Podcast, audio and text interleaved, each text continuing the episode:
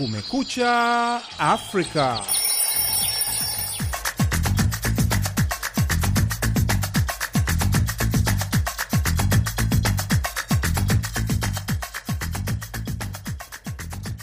Hii ni idhaa ya Kiswahili ya Sauti ya Amerika, VOA, ikitangaza kutoka Washington DC. Karibu katika matangazo ya Kumekucha Afrika. Bila shaka, hujambo msikilizaji, popote pale unapotusikiliza. Jina langu ni Idi Ligongo na mimi naitwa Patrick Ndwimana. Tunakukaribisha katika matangazo yetu ya leo Alhamisi, tarehe 26 Januari mwaka 2023.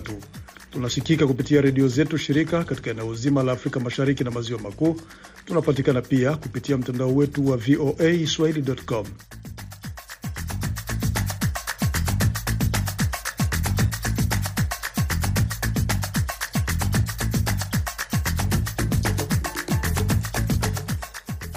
Jumuiya ya Afrika Mashariki imetuma ujumbe maalum kwenda nchini Somalia kuangalia mazingira ya nchi hiyo kama yanaruhusu kujiunga na jumuiya hiyo ama la, ikiwa ni sehemu ya mchakato wa kujadili ombi la nchi hiyo.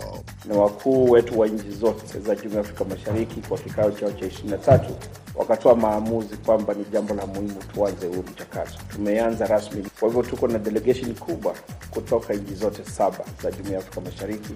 Na katika taarifa nyingine, serikali ya Rwanda imeitaka Jamhuri ya Kidemokrasia ya Kongo kuacha uchokozi wa moja kwa moja kwa sababu unaweza kuziingiza nchi hizo jirani kwenye mgogoro wa makabiliano ya kivita. Lakini kabla ya kupata ripoti hizi na nyingine kutoka kwa waandishi wetu, unasomewa kwanza habari za dunia na Patrick Nduwimana.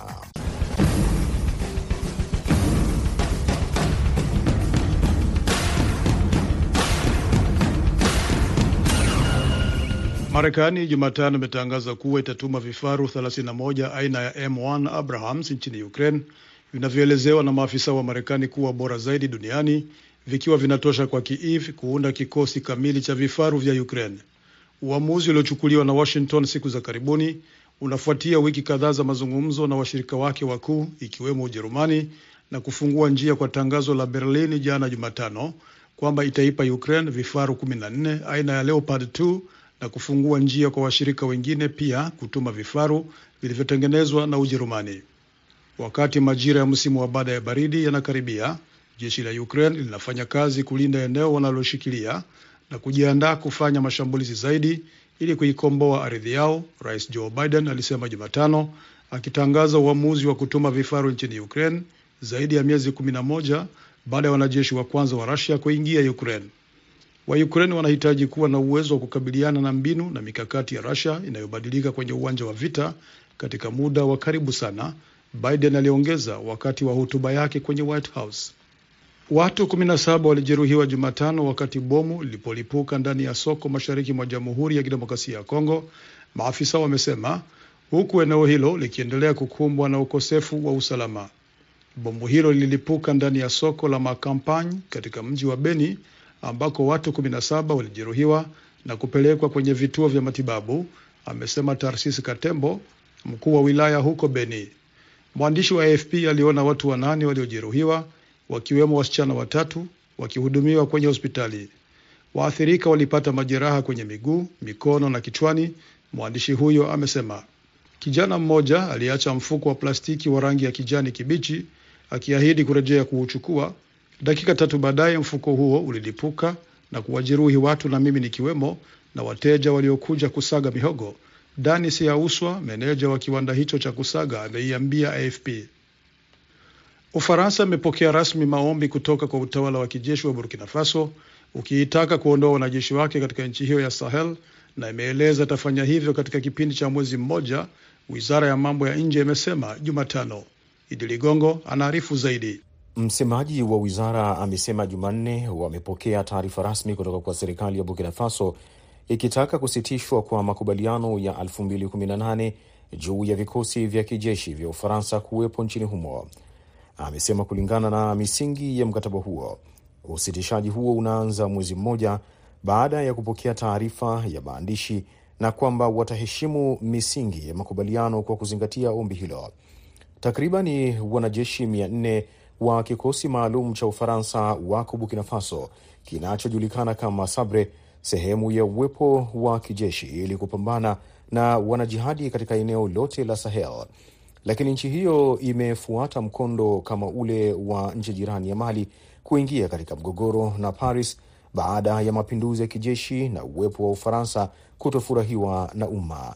Serikali ya Burkina Faso imeihakikishia Paris kwamba haitafuata mkondo wa Mali kwa kugeukia kundi la Wagner la Russia kulisaidia jeshi lake licha ya timu ya mawasiliano kutoka katika kundi hilo la mamluki ikiwa tayari imefanya ziara nchini humo. Chanzo kinachofahamu mipango ya kijeshi ya Ufaransa kiliambia AFP kwamba wakati wanajeshi watakapoondoka mwishoni mwa Februari, vifaa vyao vitachukuliwa mwishoni mwa Aprili. Unaendelea kusikiliza matangazo ya Kumekucha Afrika kutoka studio za Sauti ya Amerika, Washington DC. Wafugaji 27 waliuawa Jumatano na wengine kadhaa kujeruhiwa katika kile polisi wamekiita mlipuko wa bomu katikati mwa Nigeria, eneo lenye mivutano ya kikabila na kidini. Wafugaji hao na ng'ombe wao walikuwa katika kijiji cha Rukubi kinachopatikana kwenye mpaka kati ya majimbo ya Nasarawa na Benue wakati bomu lilipolipuka katikati yao. Tumegundua watu 27 waliuawa katika mlipuko wa bomu pamoja na ng'ombe kadhaa, alisema Mayaki Mohamed Baba, kamishna wa polisi wa Nasarawa. Amesema watu wengine wengi walijeruhiwa na idadi ya vifo inaweza kuongezeka, akiongeza kuwa wataalamu wa mabomu wamekuwa wakichunguza chanzo cha mlipuko huo. Lakini chama kinachowakilisha wafugaji kimesema mlipuko huo ulisababishwa na shambulizi la anga la kijeshi. Lilikuwa shambulizi la anga, liliua watu wetu 27, amesema Lawal Dano wa shirika la wafugaji wa ng'ombe Meyeti Allah Cattle Breeders. Afisa wa kanisa aliuawa na kasisi mmoja kujeruhiwa vibaya Jumatano jioni wakati mtu aliyekuwa na panga alipovamia makanisa mawili kusini mwa Uhispania, serikali imesema. Waendesha mashtaka walianzisha mara moja uchunguzi wa kigaidi juu ya shambulio hilo lililofanyika katika mji wa bandari wa kusini mwa Uhispania wa Algeciras katika eneo la Andalusia. Baada tu ya saa moja jioni, mwanaume mmoja aliingia katika kanisa la San Isidro huko Algeciras akiwa na panga. Alimshambulia padri na kumwacha akiwa amejeruhiwa vibaya, taarifa ya wizara ya mambo ya ndani imesema. Taarifa hiyo imeendelea kusema baadaye aliingia katika kanisa la Nuestra Senora de la Palma ambaye alipata majeraha mabaya sana. Taarifa hiyo inasema mshambuliaji alikamatwa muda mfupi baadaye na yuko chini ya ulinzi wa polisi.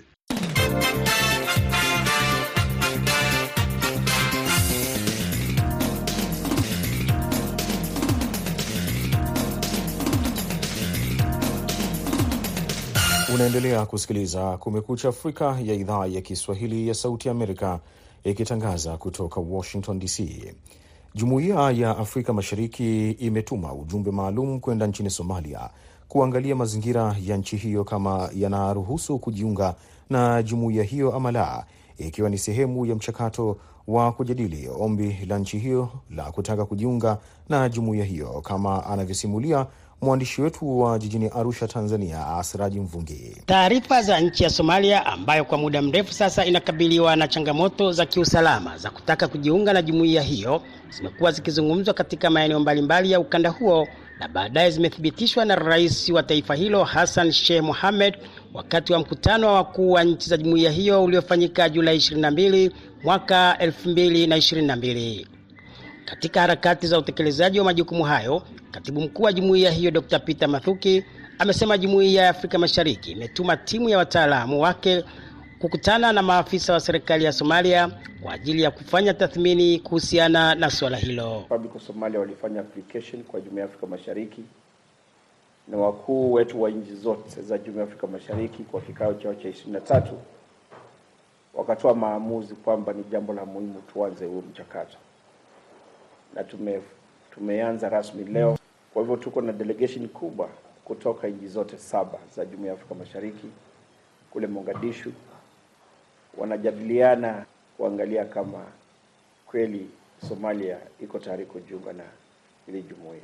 Hatua ya nchi ya Somalia katika kujiunga na Jumuiya ya Afrika Mashariki pia imezungumziwa na baadhi ya wananchi wa jiji la Arusha nchini Tanzania ambao wamesema pamoja na kuwepo kwa umuhimu wa ushirikiano, suala la usalama linahitaji kutazamwa kwa makini. Wangetatua kwanza mgogoro wa Kongo na Sudan, kukatulia vizuri, amani ikapatikana, then tukaingia kwenye nchi nyingine ambayo yenye mgogoro, ili tujumuike pamoja kusolve mgogoro huu. Bado hawajamaliza, hawajaleta amani Kongo, bado bado Sudan Kusini kuna mgogoro unaendelea. Leo tena wanaingiza nchi nyingine ambayo tena kuna mgogoro wa ndani. Nadhani kama vile wanajiongezea mzigo mkubwa zaidi.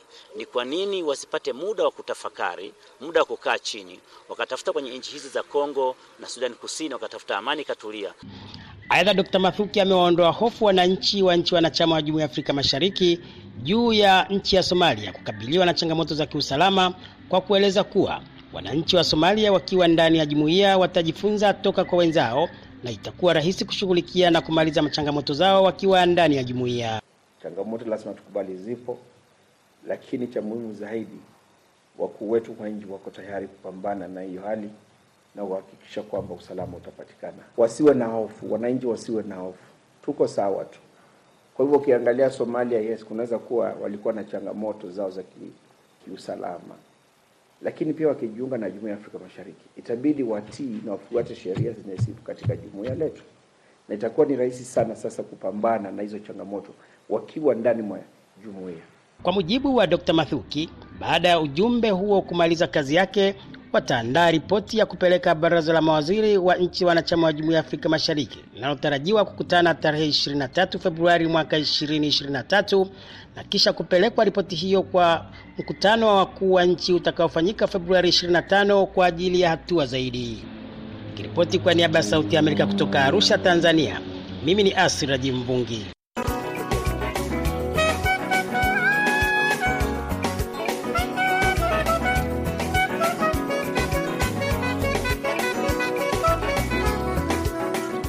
Unasikiliza matangazo ya Kumekucha Afrika kutoka Washington DC.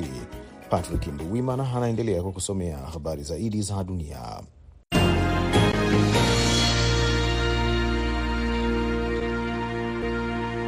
Tukiendelea na habari zaidi za dunia, Irani Jumatano imewawekea vikwazo watu 34 na mashirika kutoka Umoja wa Ulaya na Uingereza kujibu hatua kama hizo walizochukua juu ya namna Teheran inavyokabiliana na maandamano ambayo yamekuwa yakiendelea kwa miezi kadhaa. Hatua hiyo ya Tehran inajiri siku mbili baada ya Umoja wa Ulaya na Uingereza kuchukua vikwazo vingine dhidi ya taifa hilo la Kiislamu ambalo limekumbwa na maandamano tangu tarehe 16 Septemba kufuatia kifo cha Mahsa Amini.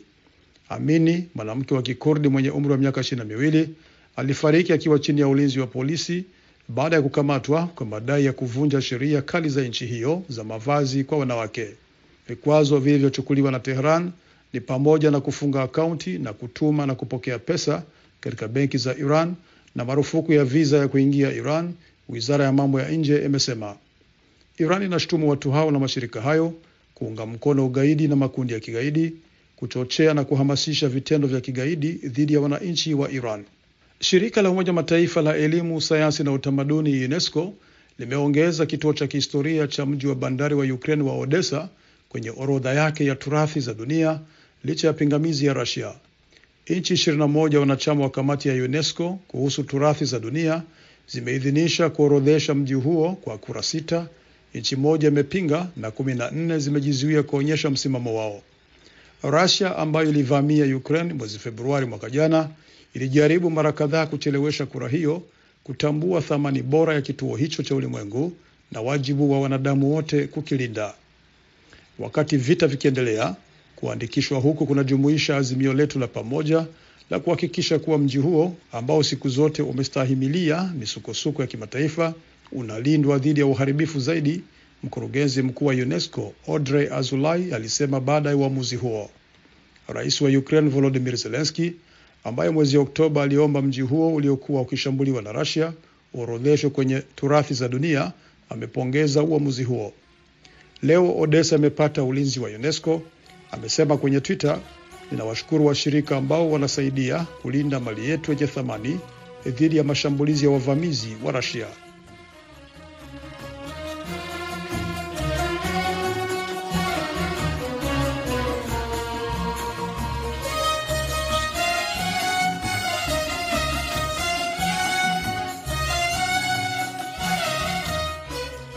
Serikali ya Rwanda imeitaka Jamhuri ya Kidemokrasia ya Kongo DRC kuacha uchokozi wa moja kwa moja kwa sababu unaweza kuziingiza nchi hizo jirani kwenye mgogoro wa makabiliano ya kivita. Hii ni baada ya hapo juzi jeshi la Rwanda kushambulia kwa roketi ndege ya jeshi la DRC baada ya kuingia kwenye anga la Rwanda, madai ambayo yametolewa na taifa hilo la Rwanda. Kutoka Kigali, mwandishi wetu Silvanus Karimera ana ripoti zaidi. Serikali ya Rwanda kupitia naibu msemaji wake Ale Mukurarinda imesema hatua za kiulinzi zitaendelea kuchukuliwa, huku akisema uchokozi wa DRC unasikitisha. Badala ya kusaidia mchakato wa kuleta amani nchini humo, DRC imeamua kuchukua mkondo wa kivita. Hii ni baada ya roketi ya jeshi la Rwanda kuipiga ndege ya kivita ya jeshi la DRC Sukhoi 25 iliyotengenezwa nchini Urusi kuruka kwenye anga la Rwanda. abantu barimo barapfa baragirwa abacakara baragirwa Watu wanaendelea kuuawa, wanafanywa watumwa wa kivita. Haya yanafanyika wakati kukiendelea michakato ya kuleta amani mashariki mwa DRC ambayo Rwanda imekuwa ikiunga mkono. Sasa badala ya DRC kusaidia mchakato huu, inaamua kutumia njia za kivita kutatua mzozo. Nadhani hili linaweza kutupeleka pabaya zaidi. Ameonya kwamba Rwanda haitakaa kimya huku miliki yake ikiendelea kuingiliwa, na akaongeza kwamba Rwanda iko tayari kulinda mipaka yake. Mmoja wa wakazi wa mji wa Rubavu ambao wanapakana kabisa na mji wa Goma upande wa DRC ambako tukio hilo limetokea na ambaye ameshuhudia tukio hilo amesema, twaje kuona tubona igisasu giturutse hejuru mu musozi turi hano ku kagari tumeona kombola kubwa likirushwa kutoka mlimani na kuipiga ndege hiyo kwenye bawa lake na kisha kupaa zaidi. Watu walishuhudia mlipuko mkubwa na kisha tukaona ndege hiyo inatokomea DRC. Sisi kama wananchi tulijawa na wasiwasi, lakini baadaye hali iliendelea kutulia. Hii inaendelea huku yakiendelea mapigano baina ya jeshi la DRC na waasi wa M23 kwenye maeneo kadhaa ya mashariki mwa DRC, hata baada ya waasi hawa kuachia maeneo mengine na kurudi nyuma. Mmoja wa wachambuzi wa masuala ya maziwa makuu ambaye hata hivyo hakupenda nitaji jina lake amesema hii inaashiria hali ya kudorora zaidi kwa swala la amani mashariki mwa DRC. Ikiwa swala la mazungumzo halitapewa kipaumbele, inawezekana amani inayotakiwa isipatikane, maana pande zote zinaonekana kutojali. Kumekuwepo na makabiliano baina ya jeshi la serikali ya DRC na waasi wa M23. Sasa inaweza kuwa hatari zaidi endapo sasa nchi za Rwanda na DRC zikiingia makabiliano ya moja kwa moja. Ina maana hili likitokea, basi ile amani tunayozungumzia inakuwa kama vile ni ndoto. Rwanda inasema hii ni mara ya tatu ndege ya kijeshi la DRC ikiingia kwenye anga la Rwanda, suala ambalo serikali inasema ni vizuri DRC ikaachana na uchokozi huo, huku DRC nayo ikiendelea kusema Rwanda inaunga mkono waasi wa M23. Silvanos Kalemera, Sauti ya Amerika, Kigali.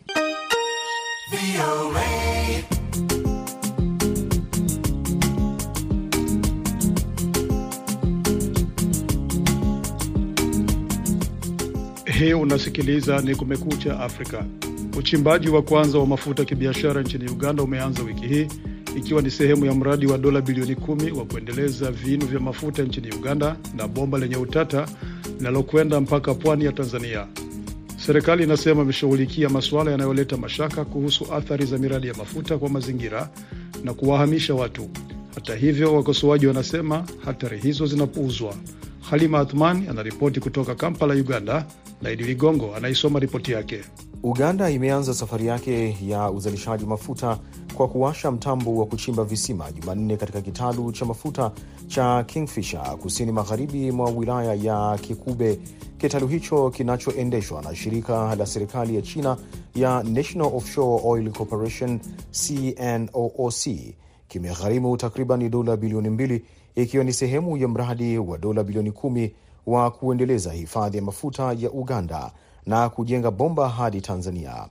Mkuu wa mamlaka ya mafuta ya Uganda Ernest Rubondo anasema watachimba visima 31 kwenye kitalu cha mafuta cha Kingfisher na kumi kati ya hivyo vitakuwa kabla ya kuanza uzalishaji katika kipindi cha miaka miwili. The Kingfisher oil field is estimated to have a total of 500 Kitalu cha mafuta cha Kingfisher kinakadiriwa kuwa na jumla ya mapipa ya mafuta milioni 560. Kati ya hayo milioni 190 yanatarajiwa kuzalishwa kwa kipindi cha miaka kati ya 20 hadi 25. Kitalu hiki cha mafuta kinatarajiwa kuwa na kiwango cha juu cha uzalishaji wa mapipa elfu arobaini kwa siku kwa miaka mitano. Kitalu cha mafuta cha Tilenga nchini Uganda kinachoendeshwa na kampuni ya Total Energies ya Ufaransa kinatarajiwa kuzalisha mapipa laki moja na elfu tisini kwa siku Uganda pia mwaka huu inaanza ujenzi wa bomba refu la kilomita elfu moja na mia nne la mafuta hadi bandari ya Tanga, Tanzania, ambapo mafuta hayo yatasafirishwa kwenye masoko ya kimataifa. Mamlaka inaliita bomba la mafuta ghafi la Afrika Mashariki kuwa bomba refu zaidi duniani la joto, ambalo wakosoaji wanasema limewakosesha makazi wanavijiji na kutishia mazingira. Kitalu cha mafuta cha Kingfisher kina upana kuanzia mwambao wa ziwa Albert mpaka kilomita tatu ndani ya ziwa. Wanaharakati wanahofia mafuta yanaweza kumwagika kwenye ziwa au vijiji vilivyo karibu na kuhoji jinsi taka kutoka kwa mradi huo zitakavyodhibitiwa.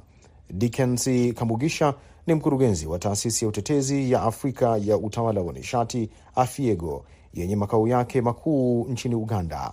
Alizungumza na VOA kwa njia ya simu na amesema We have around 70 cases challenging the environmental impact assessment and the. Tuna takriban kesi saba zinazopinga tathmini ya athari za mazingira ya kijamii. Serikali ya Rais Museveni imepuuza kuhakikisha kuwa mfumo wa haki unafanya kazi ili kusikiliza na kuhitimisha kesi hizo. Kwa hivyo tunachofanya ni kuwafahamisha Waganda kwamba miradi hii ni hatari, itaathiri kilimo, uvuvi, utalii na maisha. Maafisa wa Uganda wanasema wanakijiji walioacha makazi yao walilipwa fidia na kusisitiza walichukua hatua za kulinda mazingira. Ruthi Nankabirwa ni mkurugenzi wa nishati na maendeleo ya madini wa Uganda. We have made sure that we leave no stone unturned on all the international... Tumehakikisha hatuachi chochote bila kuzingatia mahitaji yote ya kimataifa, kwa sababu tunajua si kila mtu anaitakia Uganda mema na si kila mtu anaitakia Afrika mema.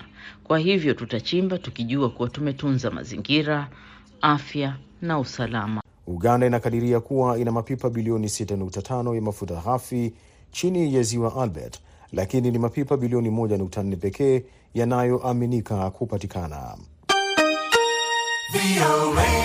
Unasikiliza matangazo ya Kumekucha Afrika kutoka idhaa ya Kiswahili ya Sauti ya Amerika. Matangazo haya yanasikika kupitia redio shirika kote eneo zima la Afrika Mashariki na maziwa makuu pamoja na mtandao wetu wa www voa swahili.com. Na hapa basi, pata burudani ya muziki.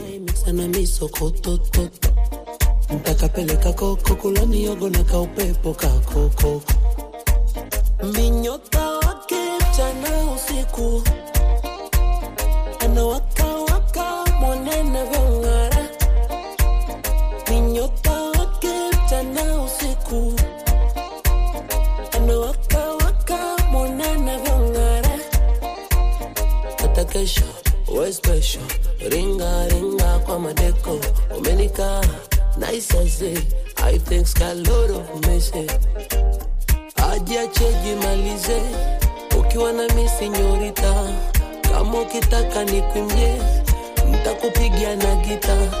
Sikupi nusu nilita ujilambe kabisa wenita kwenye kiza.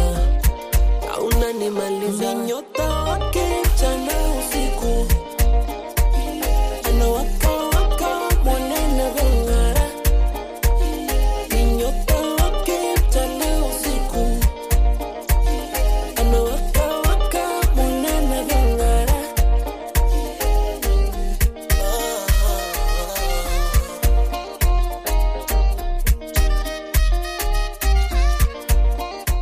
Msikilizaji unayejiunga nasi hivi sasa, unasikiliza matangazo ya Kumekucha Afrika na ufuatao ni muktasari wa habari unaosomwa na Patrick Nduwimana.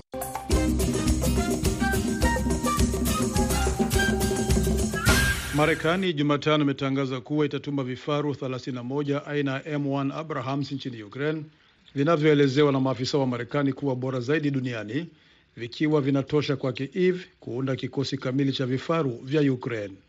Watu 17 walijeruhiwa Jumatano wakati bomu ilipolipuka ndani ya soko mashariki mwa Jamhuri ya Kidemokrasia ya Kongo, maafisa wamesema, huku eneo hilo likiendelea kukumbwa na ukosefu wa usalama. Ufaransa imepokea rasmi maombi kutoka kwa utawala wa kijeshi wa Burkina Faso ukiitaka kuondoa wanajeshi wake katika nchi hiyo ya Sahel na imeeleza itafanya hivyo katika kipindi cha mwezi mmoja, wizara ya mambo ya nje imesema Jumatano. Wafugaji 27 waliuawa Jumatano na wengine kadhaa kujeruhiwa katika kile polisi wamekiita mlipuko wa bomu katikati mwa Nigeria, eneo lenye mivutano ya kikabila na kidini.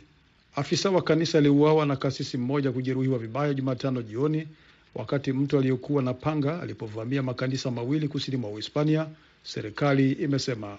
Irani Jumatano imewawekea vikwazo watu 34 na mashirika kutoka Umoja wa Ulaya na Uingereza kujibu hatua kama hizo walizochukua juu ya namna Teheran inavyokabiliana na maandamano ambayo yamekuwa yakiendelea kwa miezi kadhaa. Mpaka hapa ndipo tunakamilisha matangazo ya Kumekucha Afrika kutoka idhaa ya Kiswahili ya Sauti ya Amerika. Kwa niaba ya wote waliofanikisha matangazo haya, msimamizi ni Khadija Riami, mwongozaji ni Jumbe Hamza. Nimeshirikiana na mwenzangu Patrick Nduwimana. Naitwa Idi Ligongo, ninakutakia amani na upendo popote pale unapotusikiliza.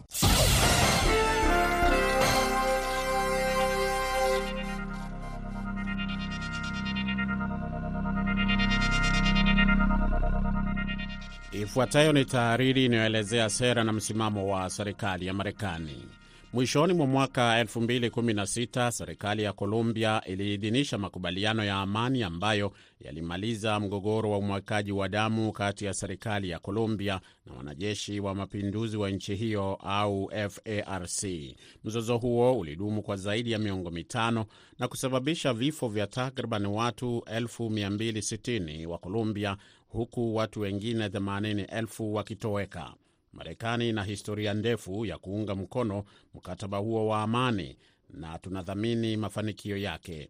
Hivyo ndivyo tunaona maeneo manne ya maendeleo na vilevile vile vizingiti vya amani ambavyo ni lazima vishughulikiwe kwa haraka, amesema balozi wa Marekani katika Umoja wa Mataifa Linda Thomas Greenfield. Kwanza, Marekani inakaribisha dhamira iliyoelezwa na utawala wa Rais Petro ya kutimiza kikamilifu malengo ya sura ya makubaliano hayo kuhusu ukabila.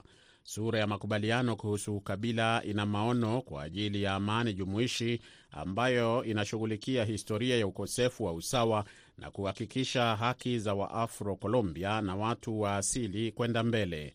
Haya ni maono ambayo Marekani inaunga mkono na ambayo tumejitahidi kwa muda mrefu kusaidia kuyafanikisha, amesema Balozi Thomas Greenfield. Pili, Marekani inaunga mkono juhudi za mageuzi ya vijijini kusambaza mali kwa wakulima wasio na ardhi, aliongeza Balozi Thomas Greenfield.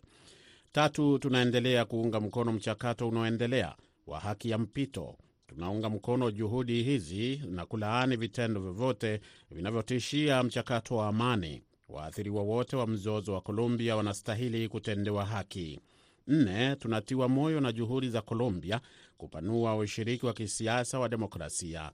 Hatupaswi kupoteza mtazamo jinsi ilivyo muhimu hatupaswi kupoteza mtazamo wa jinsi ilivyo muhimu kuona wapiganaji wa zamani wakishiriki katika mchakato wa kisiasa, aliongeza balozi huyo. Lakini wakati hatua hizo nne zinaleta matumaini, bado kuna kazi ya kufanya, alisema Thomas Greenfield. Uzalishaji haramu wa dawa za kulevya unaendelea kuchochea vurugu katika maeneo yaliyoathiriwa na migogoro. Vitendo vyote vya vurugu, iwe ni mashambulizi dhidi ya vikosi vya usalama vya Colombia, jamii za wenyeji na Waafro Colombia, wapiganaji wa zamani au watetezi wa haki za binadamu na mazingira, huzuia maendeleo na wanazuia amani. Mamlaka lazima zichukue hatua ili kupambana na uzalishaji haramu wa dawa za kulevya, kupunguza vurugu na kuhakikisha vikundi haramu vyenye silaha vinawajibishwa kupunguza vurugu na kuhakikisha kwamba vikundi haramu vyenye silaha vinawajibishwa. Marekani imejitolea kikamilifu kuunga mkono Colombia katika kazi hii muhimu, alisema Balozi Thomas Greenfield. Lazima sote tuendelee kusimama na Colombia katika juhudi zake za kuimarisha amani ya kudumu baada ya miongo kadhaa ya migogoro, aliongeza Balozi Thomas Greenfield.